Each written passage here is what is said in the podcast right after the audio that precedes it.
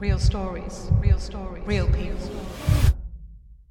I just can't believe it. It was one of the most exciting times in my life. It's just, I just can't believe that it happened to me. Me winning the lottery. I just can't believe it. Real stories, real stories, real people. Winning the premiership was awesome. Felt great holding the trophy. So it happened when I was 15 and it was pretty scary at the time, but you know, looking back, I, I think I learned a lot.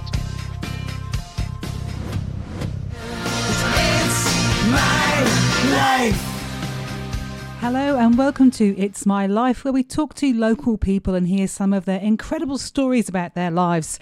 I'm Karenza and I'm joined today by my co-host Kim. How you doing, Karenza? Uh, pretty good, Kim, and how are you? I'm good. I'm good. Well, today our very special lo- local guest is Glenn Murdoch, and he's here to share his story to us. Um, from being a PE teacher to an entrepreneur, and all of the highs and lows that have been part of his journey. Now, today's program does come with an advisory and a trigger warning that some of the discussions today will include the topics of abuse, mental illness, and suicide. So, if any of today's conversations impact you, you can call Lifeline Australia on 13 11 14. Now, Glenn, otherwise known as Doc, is one of Australia's leading personal development trainers and former Teacher of the Year winner. He is the founder and CEO of the Life Coaching College that he established right here. uh, In Dingley, actually. And as a mentor, coach, and teacher, Glenn has inspired and influenced thousands of people from all around the world. But it hasn't always been easy for Glenn. He spent the first 30 years of his life struggling with mental health issues, including anorexia and bulimia. He experienced abuse as a child and periods of homelessness as a young man.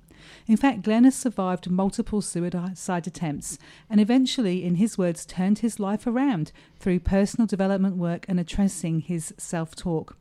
These are some of the same tools that he helps to coach other people on today. But getting here hasn't been easy. In Glenn's words, the road has been full of bumps, speed humps, wrong way signs, and the odd sleepless night each week. It's the journey and the experiences in Glenn's life that has led him here. So, here to share his story with us this afternoon is Glenn. Welcome to the show, Glenn. Hi, Karenza. Hi, Kim. Thanks for having me. Uh, it's fantastic to have you here with us this afternoon. Yeah, hi, Glenn. Now, um, we usually always start at the start around childhood, and, and I was lucky enough to know you um, back then as a kid.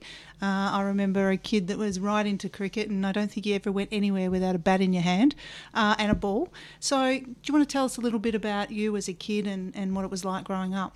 Yeah. Um, it, it, it's funny, you know, I, I, I was thinking about this on the way in actually just today.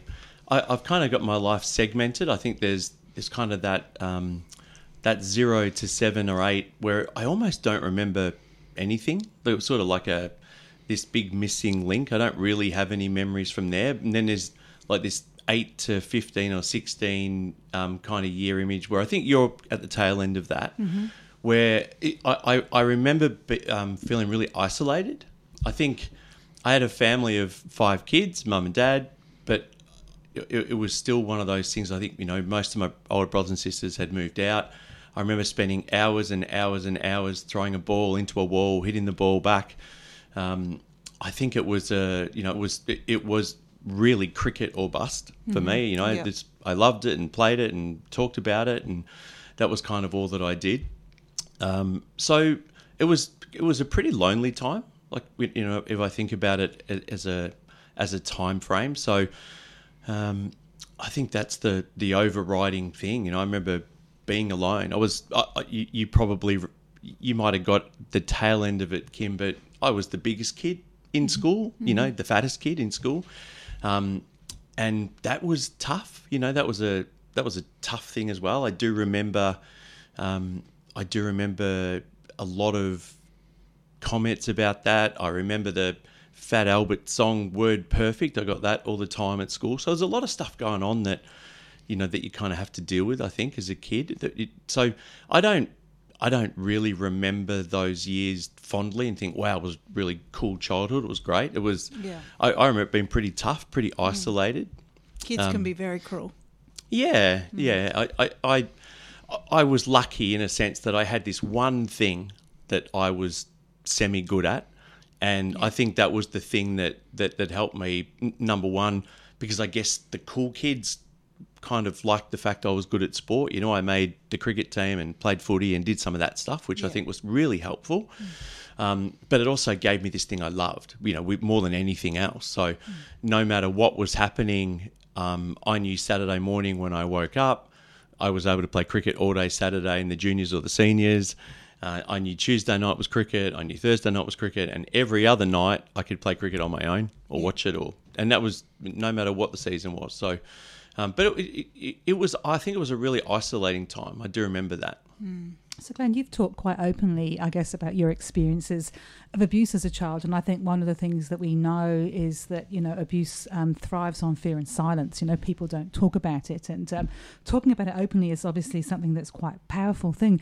But you talk a lot about um, men in particular being really good at putting a mask on and, and actually how you think you might have been one of the best people ever at doing something like that, putting that mask on. Um, Yeah. Tell us a bit about that. Yeah, I think it was one of my superhero powers. Um, I, I like to think that now I'm very open. I'm happy to talk to anyone about the things that happened to me.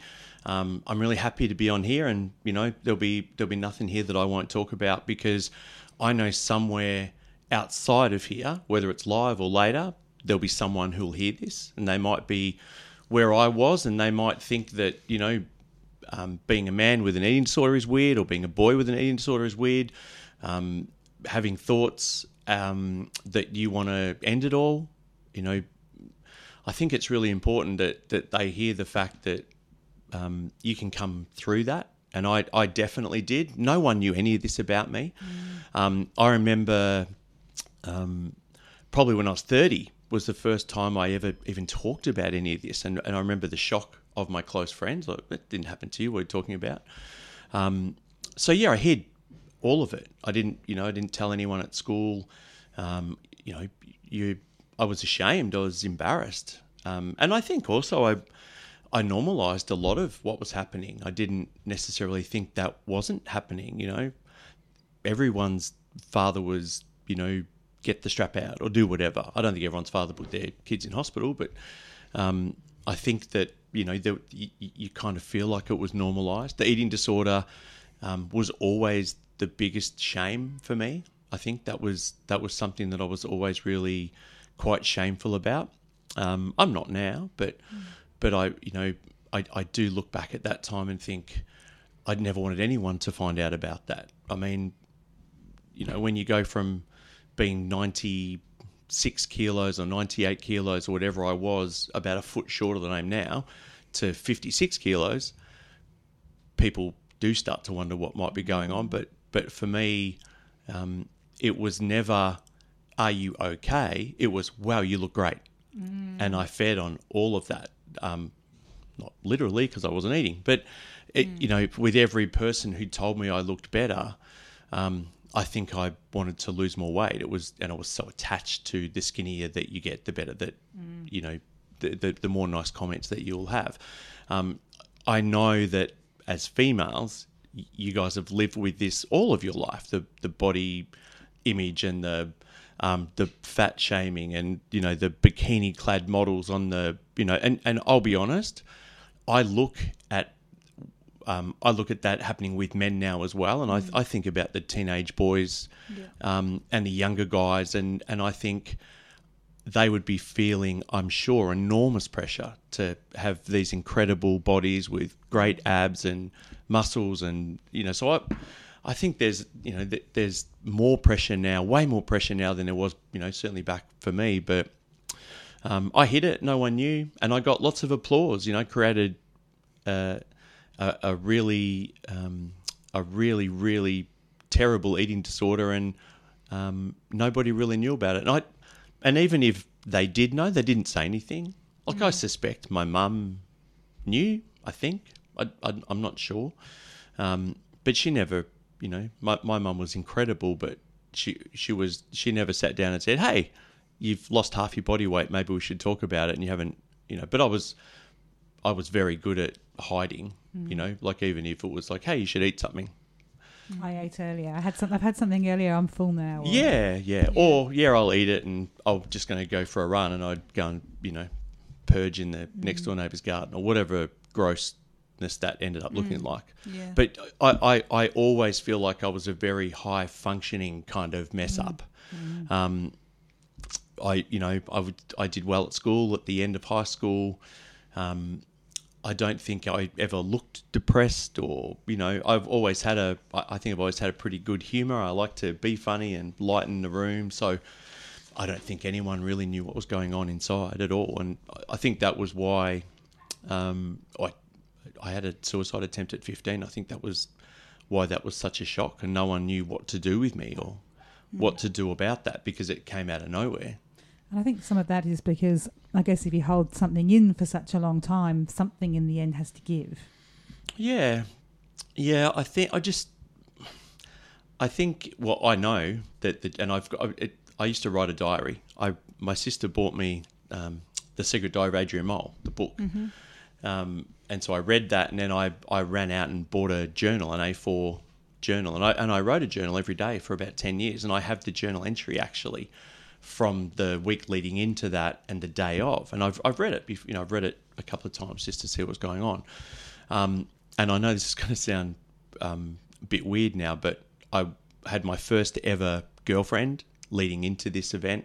Um, I'd lost all the weight at that time, so um, you know I was looking really good, and you know people thought everything was going really great, but I had no self love at all, and every single um, I think every single ounce of love that I felt, I felt purely because she loved me.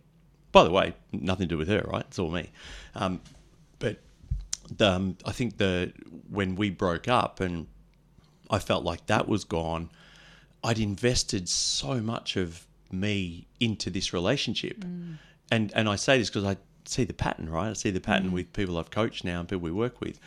Um, you know, when you think about the the needs that we have as people, you know, the the need to be loved, the need to feel like you count, the need for certainty, the need for adventure. I, all of those needs I was getting out of her, um, and cricket, I guess when I when I think about it now, and it was gone, and suddenly I didn't feel like I was going to be able to meet any of those needs anywhere, and I think that's what it is. You know, it's like, well, no one will ever love me again, It- and when there's no self love, that's the natural thought. You know, Yeah.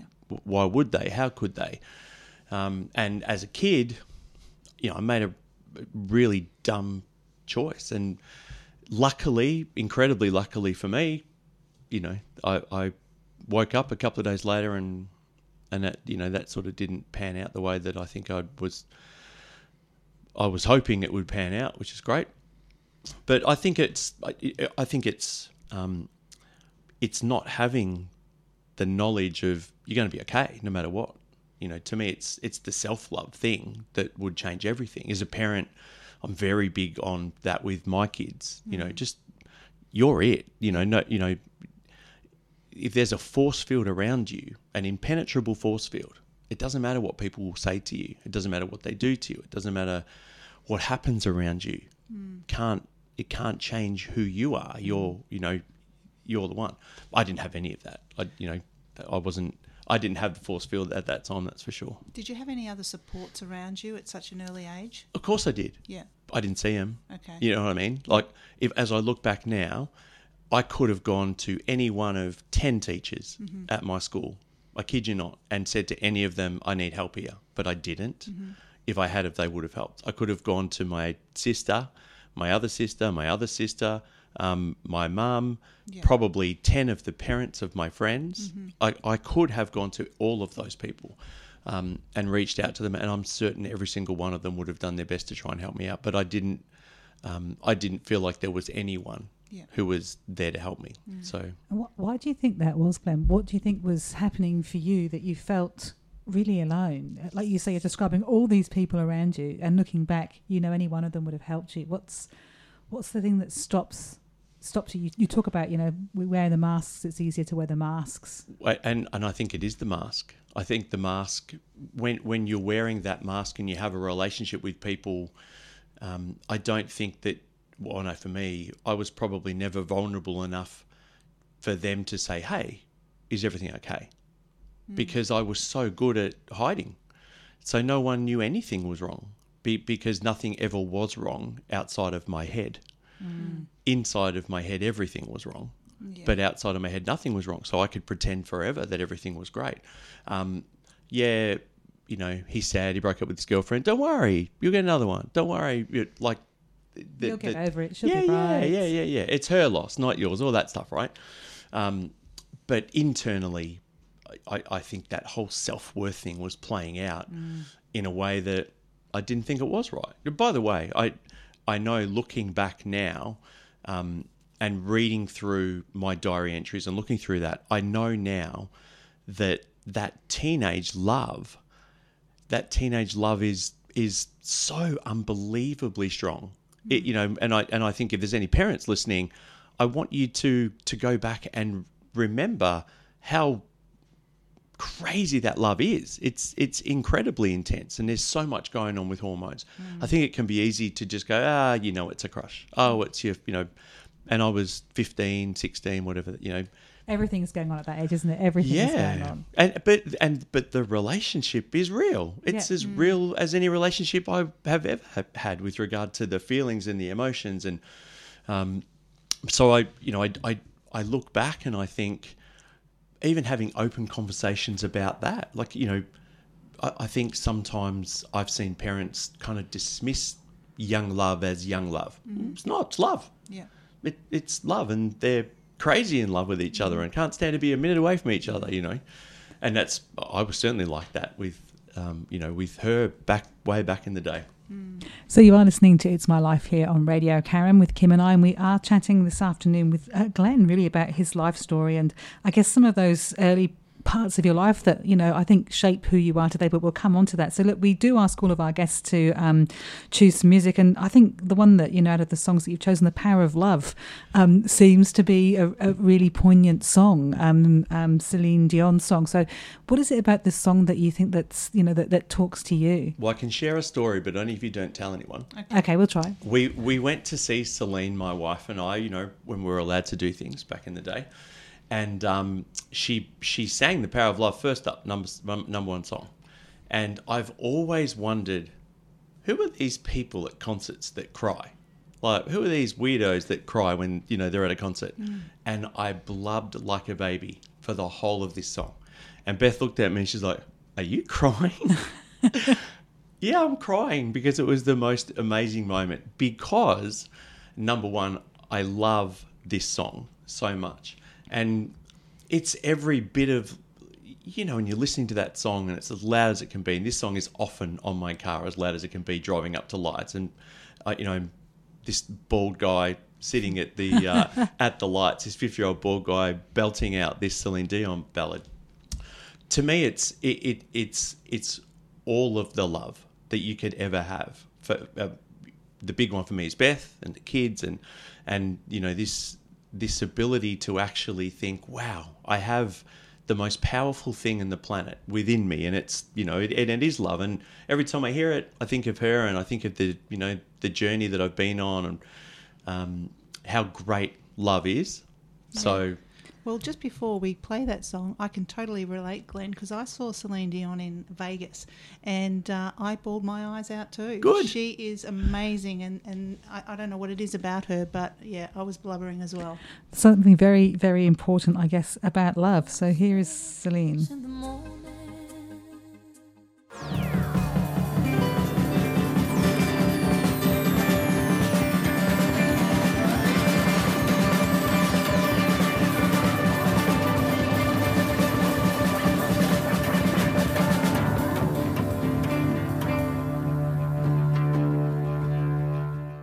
Hi, this is Steve Staikos, the Mayor of the City of Kingston, and you're listening to Radio Karam.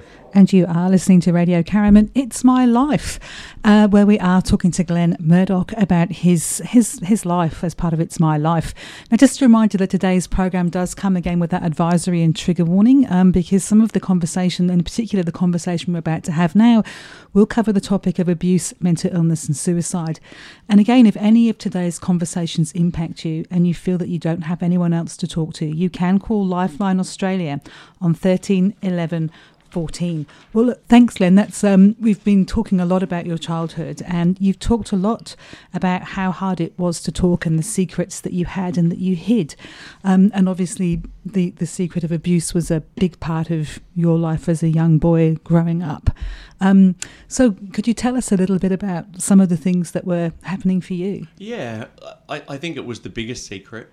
Um, and I think it was probably the manifestation of everything um, later on. I had a, I had a really abusive father. I look back now and, um, and I think he obviously had some pretty significant undiagnosed mental issues. Um, as a grown man, I look back now and, and I think, God, I can't even imagine what he must have gone through. And that's all been part of my journey to get to where I'm at now, where it's, you know, it is what it is. But um, he put me in hospital a, a few times. Um, he, he was violent to the point where he couldn't stop when he started. I don't know what the, you know, I'm not sure what that trigger was in a sense that it could be anything. I might have, you know, said something.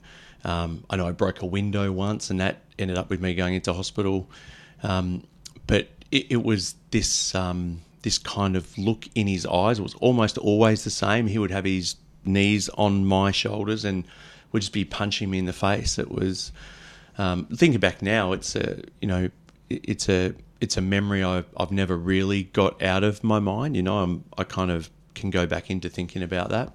Um, there was some sexual abuse in my family as well, not just um, not just me, um, with regard to members of of my family.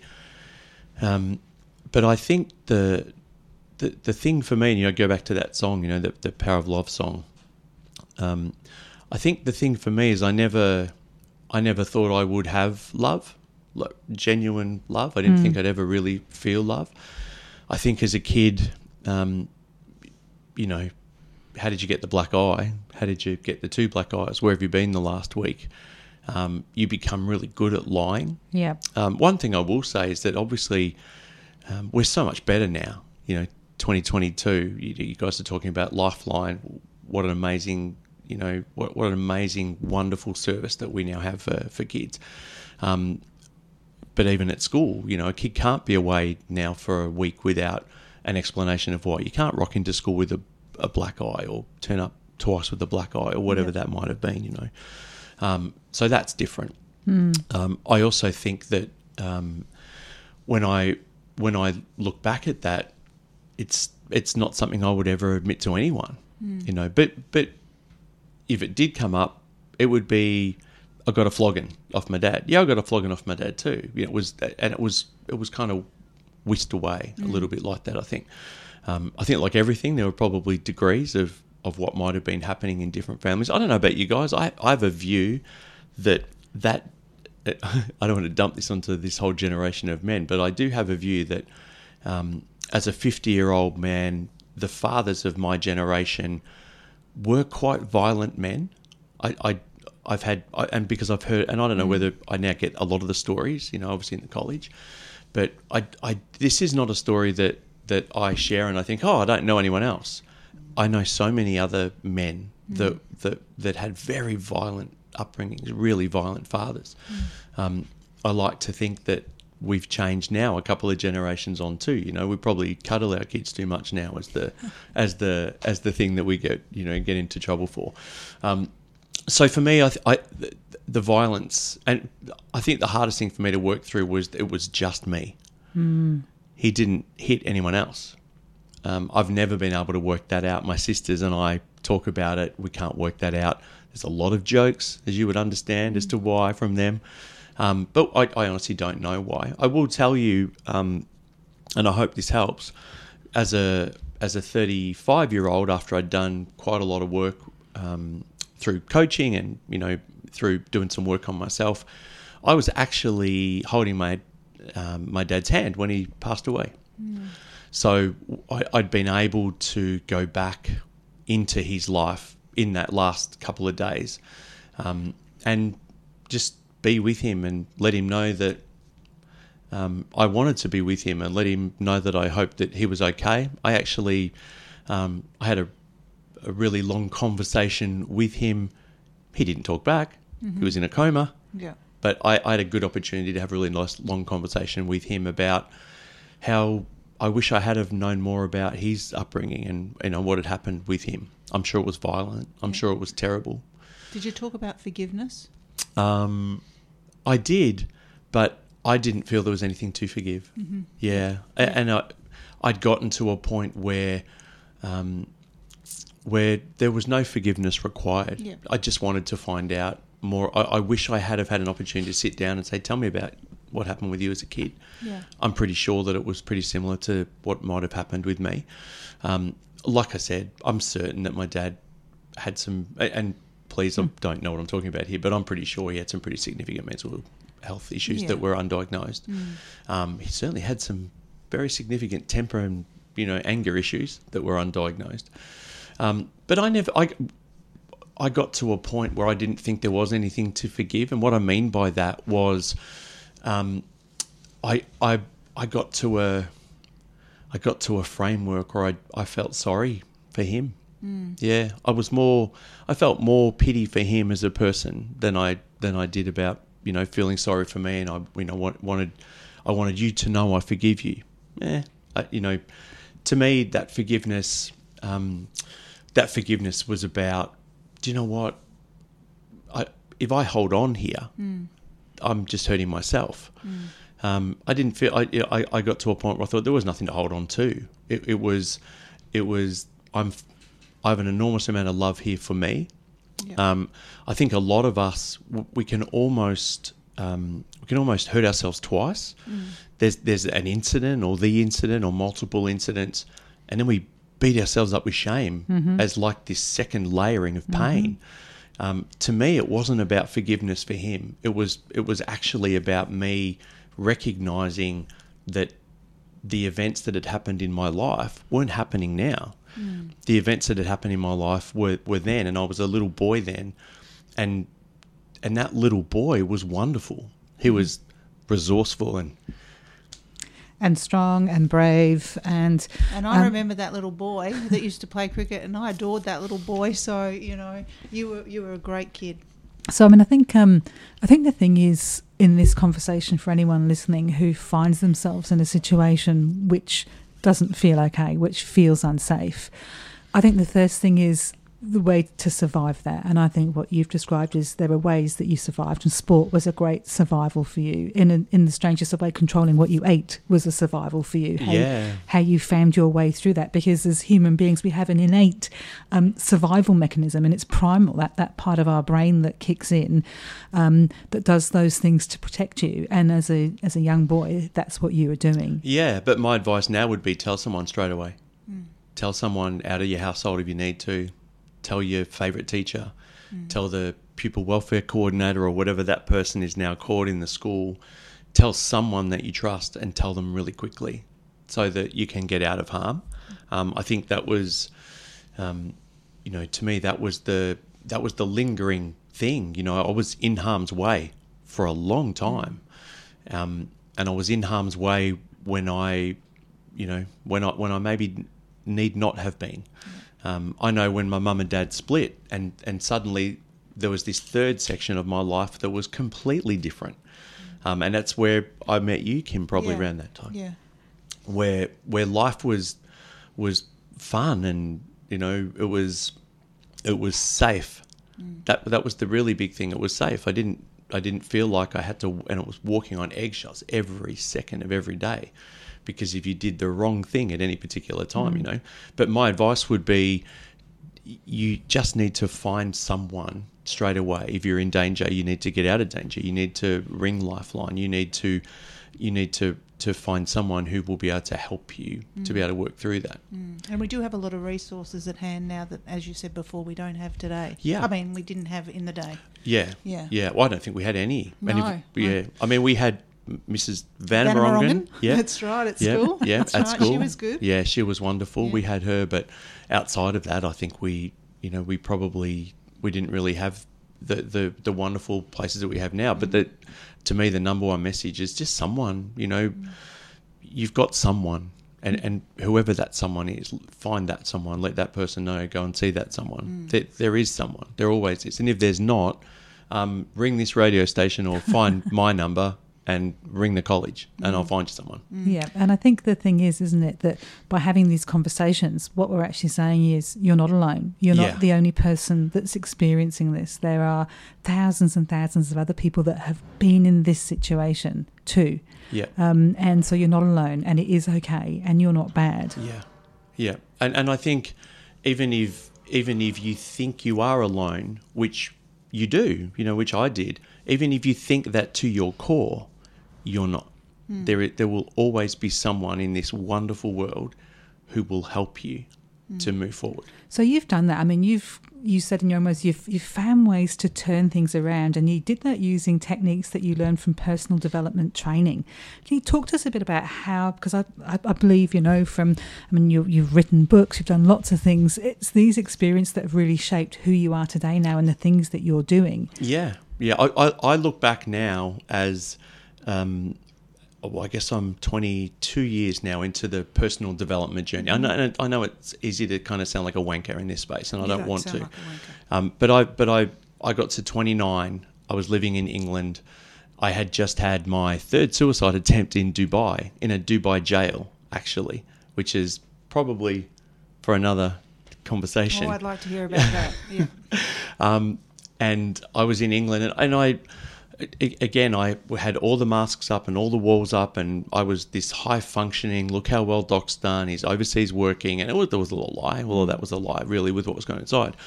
Um, and I did my very first ever NLP course, and I did this NLP course thinking I want to do something that's going to help men that have gone through what I've gone through, and and those things for me were um, drinking issues, over drinking, um, drug issues, over drugging, basically just taking whatever you can so that you feel happy. That's actually what it was. The- the- escapism. yeah, whatever the, whatever it was, it didn't. You know, and, and I I was anti-drug for thirty years of my life, and then I was pro-drug for ten years of my life. Um, I loved drinking, but I I don't actually like drinking, and I never really did.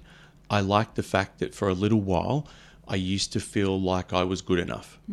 That's what it was, right? Um, I don't know what it is for other people that do it, but that's what it was for me. Um, what I learned was you didn't need to drink.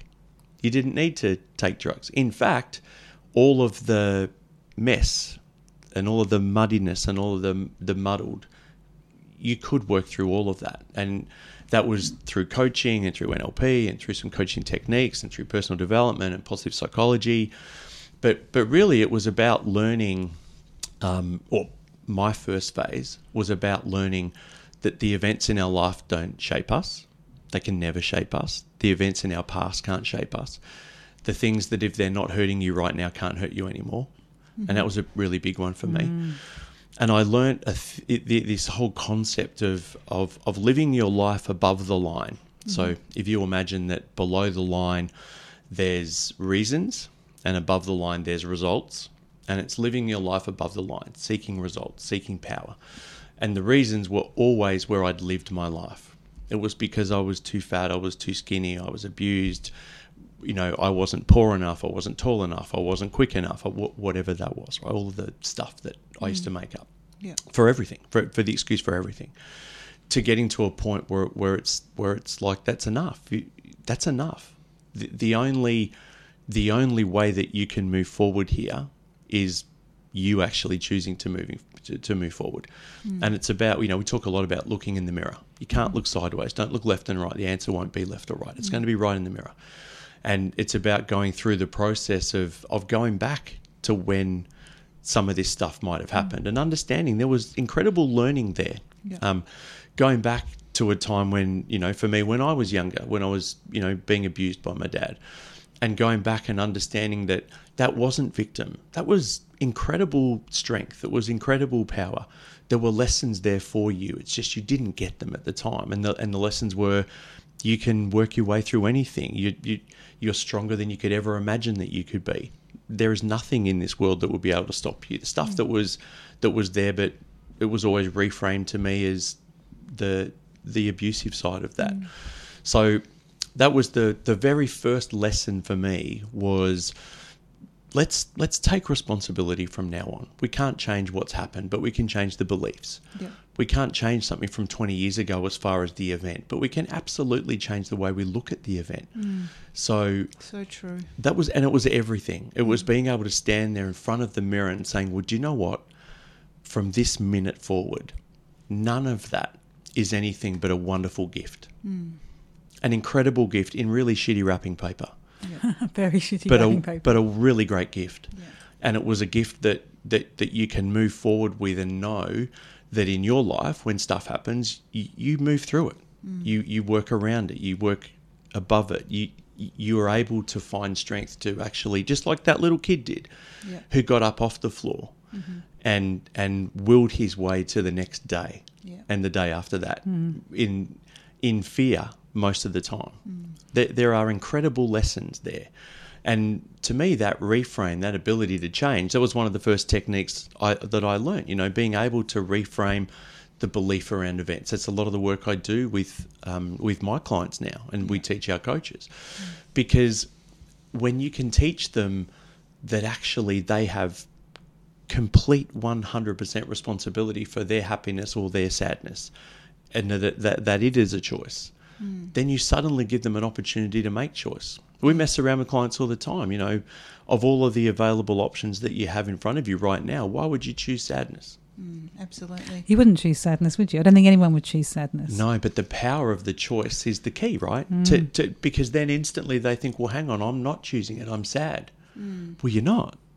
You, you're, you're choosing sadness right now. And if you imagine that that sadness, I, I like to use an analogy of imagine a whole lot of imagine swimming in a pool, right? Just imagine for, with, with me for a minute. We're in a little six by six pool, and in that pool are all these volleyballs, and each of those volleyballs is an emotion. Mm-hmm. So there's you in the pool, and the emotions aren't you, and you're not them. And those emotions are all floating around. And at different times different emotions will float by you. And you get a choo- you, you get a choice whether to interact with the emotion or not.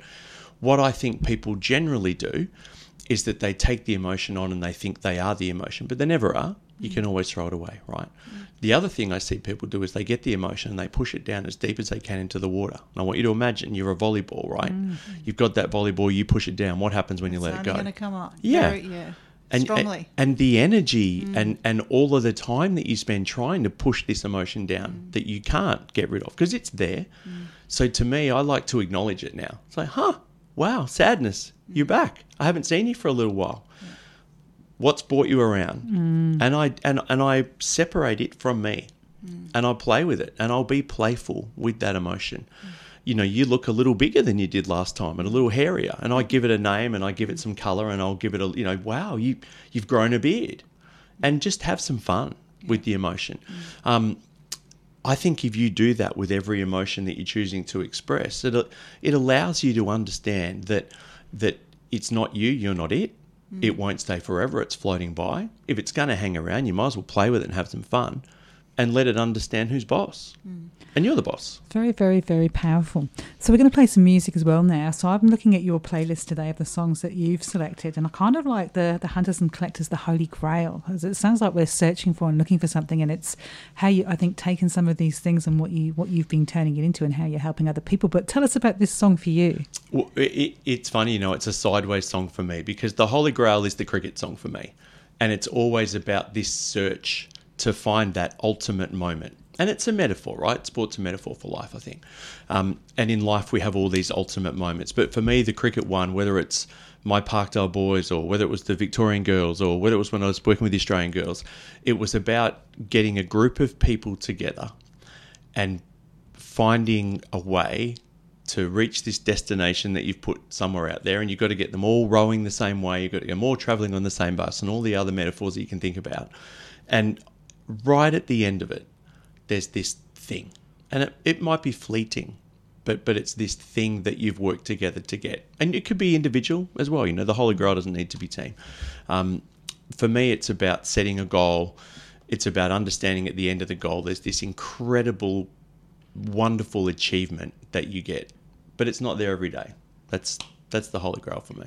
So let's listen to the hunters and collectors. Then we're going to come back really and talk about life coaching and the impact that you are now having um, on the lives of hundreds and hundreds of people, not just here in, I guess, Carrum Patterson Lakes, but around the world. So let's uh, come back and uh, do that.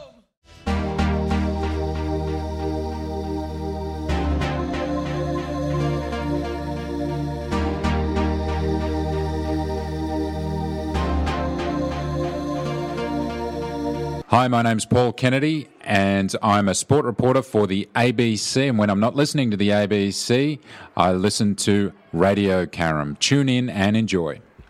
And you are listening to It's My Life here on Radio Karen. Kim and I are chatting to Glenn Murdoch, and we're covering a lot of ground today. We've had a very deep conversation. We want to get on to talk a bit about the life um, coaching college that you established, Glenn. So, and I guess how you've taken those experiences that shaped you, um, and now what you're doing with those, and what the life coaching college does. So, tell us a bit about what you know, even life coaching is. Yeah, beautiful. So for, for me, coaching's all about, well, the, the word coach means to transport. So um, coaching for me is about transporting someone from a place where they are to where they want to be.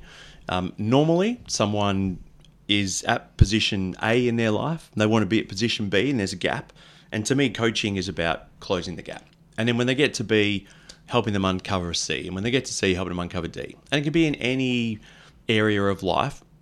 I think everyone gets coach when they think about sport.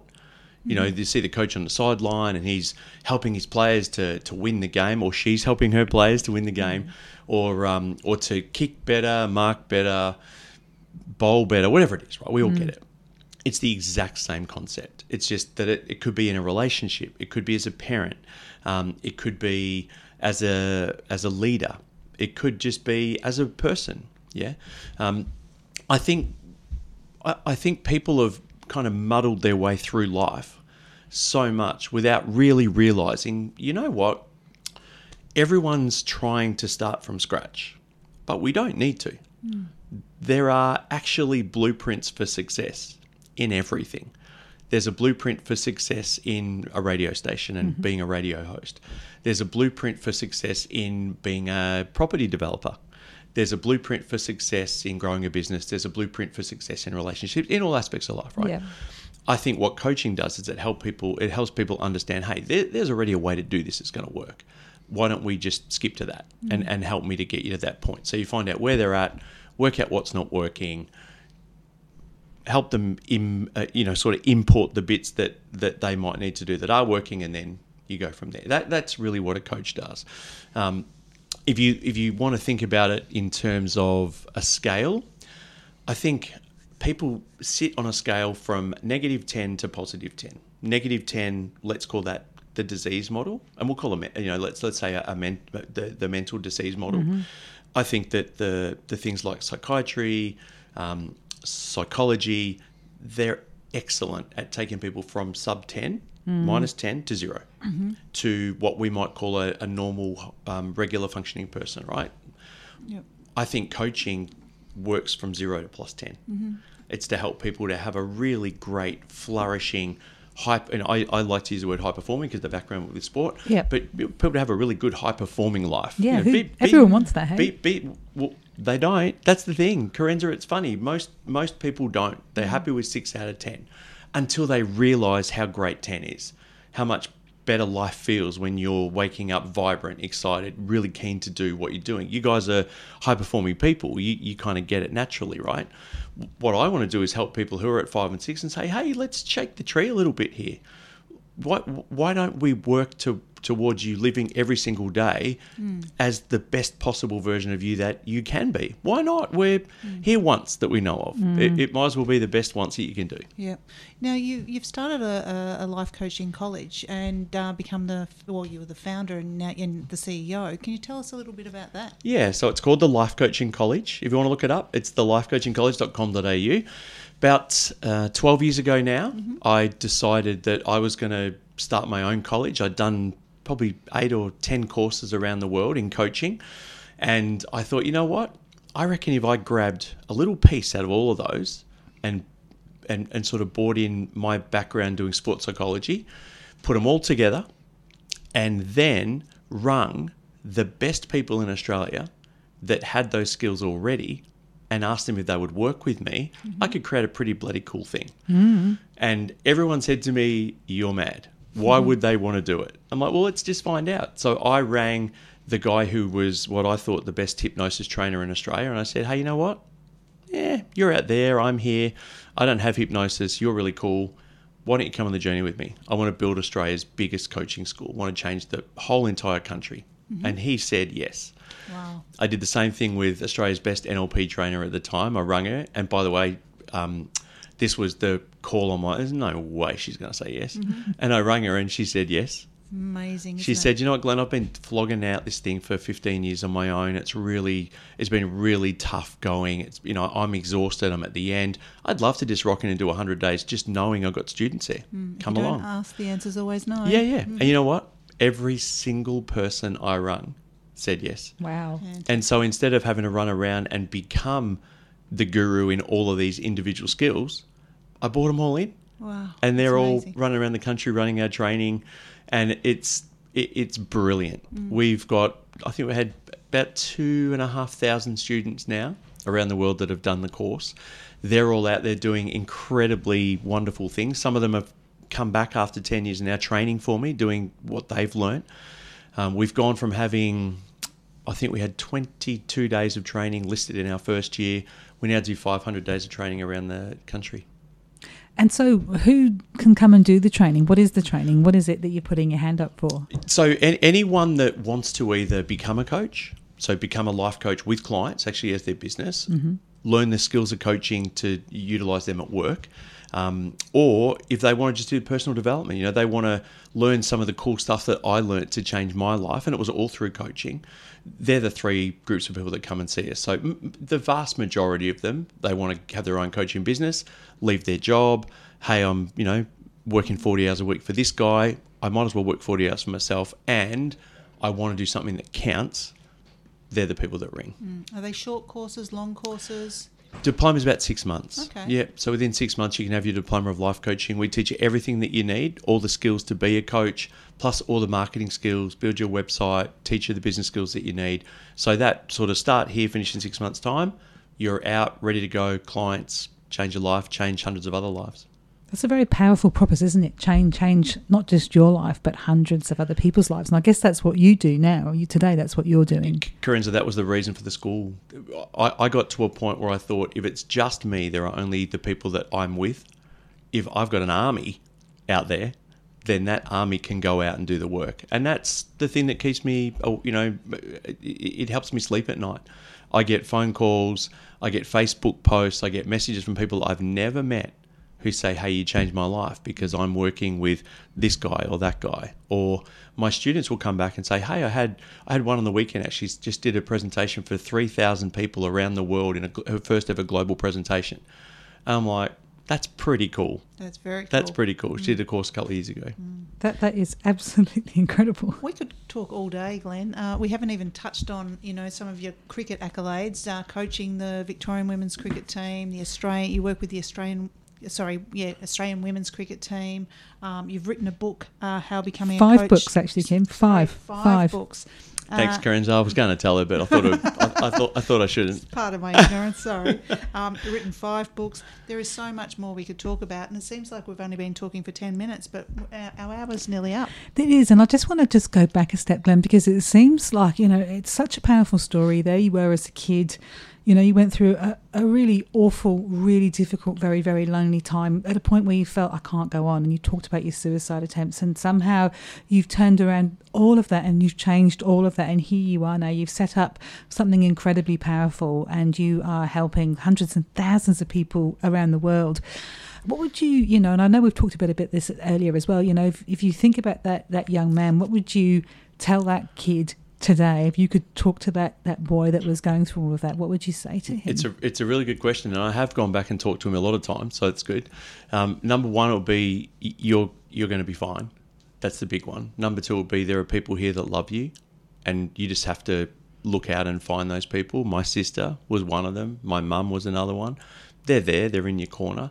Number three, you are capable of so much more than you ever think that you are.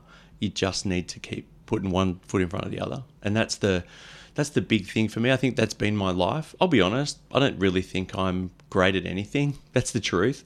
Um, but you know what?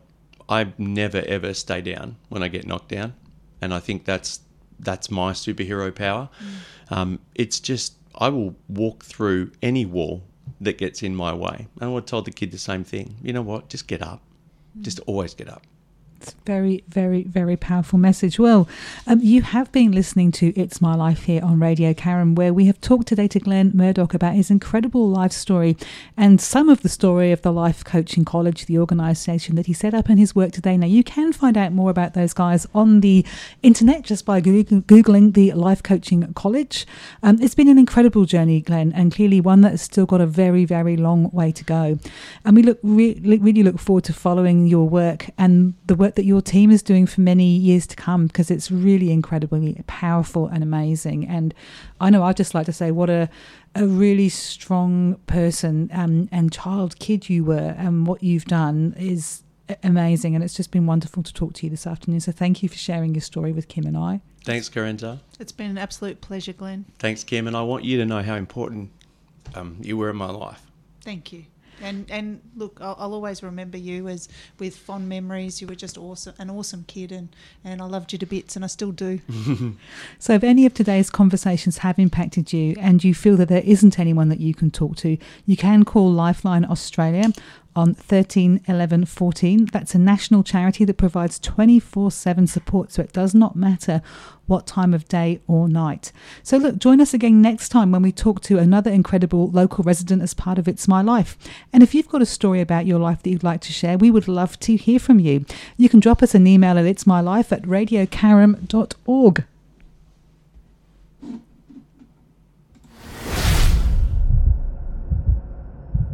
Real stories, real stories, real people. I just can't believe it. It was one of the most exciting times in my life. It's just, I just can't believe that it happened to me. Me winning the lottery. I just can't believe it.